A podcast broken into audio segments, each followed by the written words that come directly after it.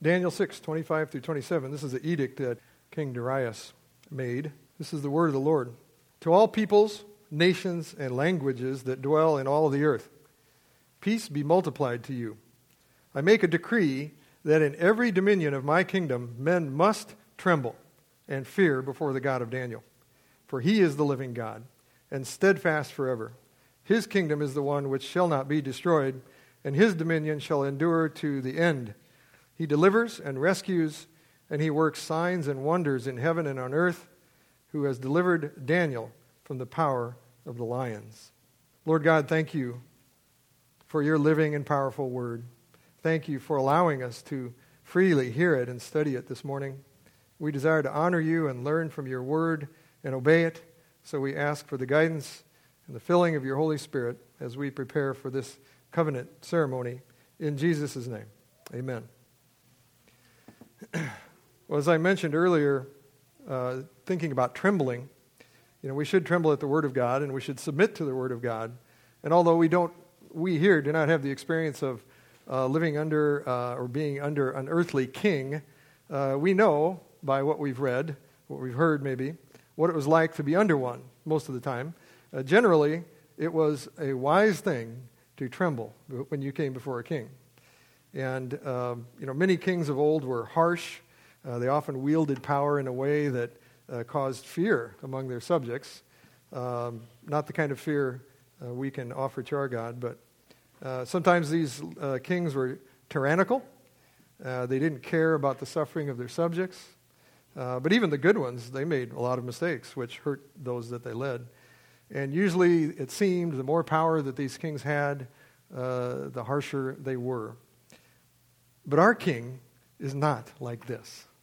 Our king wields all power and all authority, it was not delegated as the other kings had delegated power.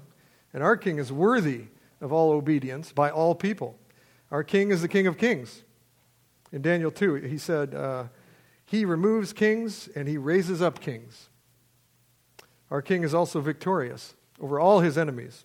Our, our, uh, all the earthly kings uh, suffered some kind of loss at some point and rarely ruled all their enemies, and not for very long. But regarding our king, he must reign till he has put all his enemies under his feet.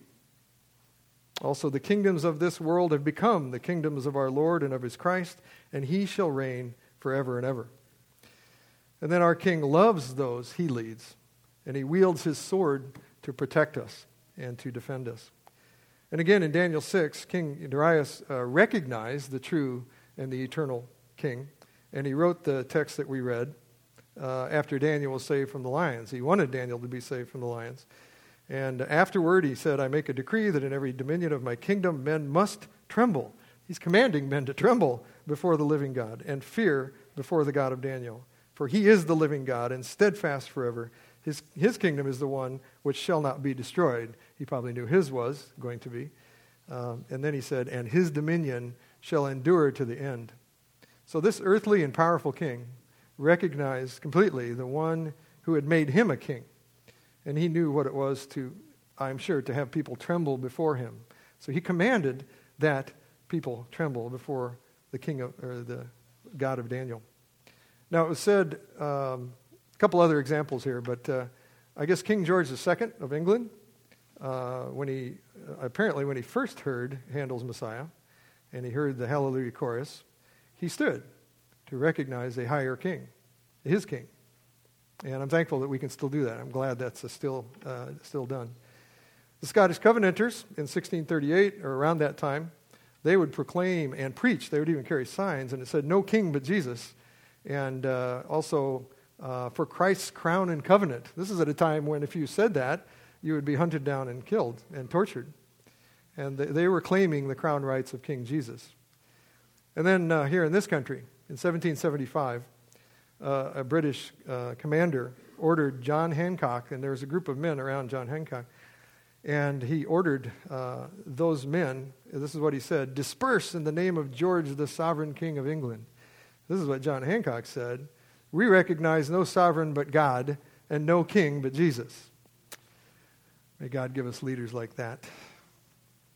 So our Lord was born a king, and he entered Jerusalem as a king, and he rose in victory over death as a king, and he's coming back as a victorious king. So let's enjoy this covenant meal with our king this morning, uh, which is a foretaste of the great banquet awaiting us. And let's rejoice that our king reigns. No king but Jesus. Father in heaven, you are great and greatly to be praised. And we do praise you for sending your Son, our King, to rule and to reign and to protect us and to free us from our enemies and from bondage. Help us now to enjoy this communion with you through your Son's work on the cross and through the power of your Holy Spirit. May we rejoice together that we have no king but Jesus, and we pray in his name. Amen.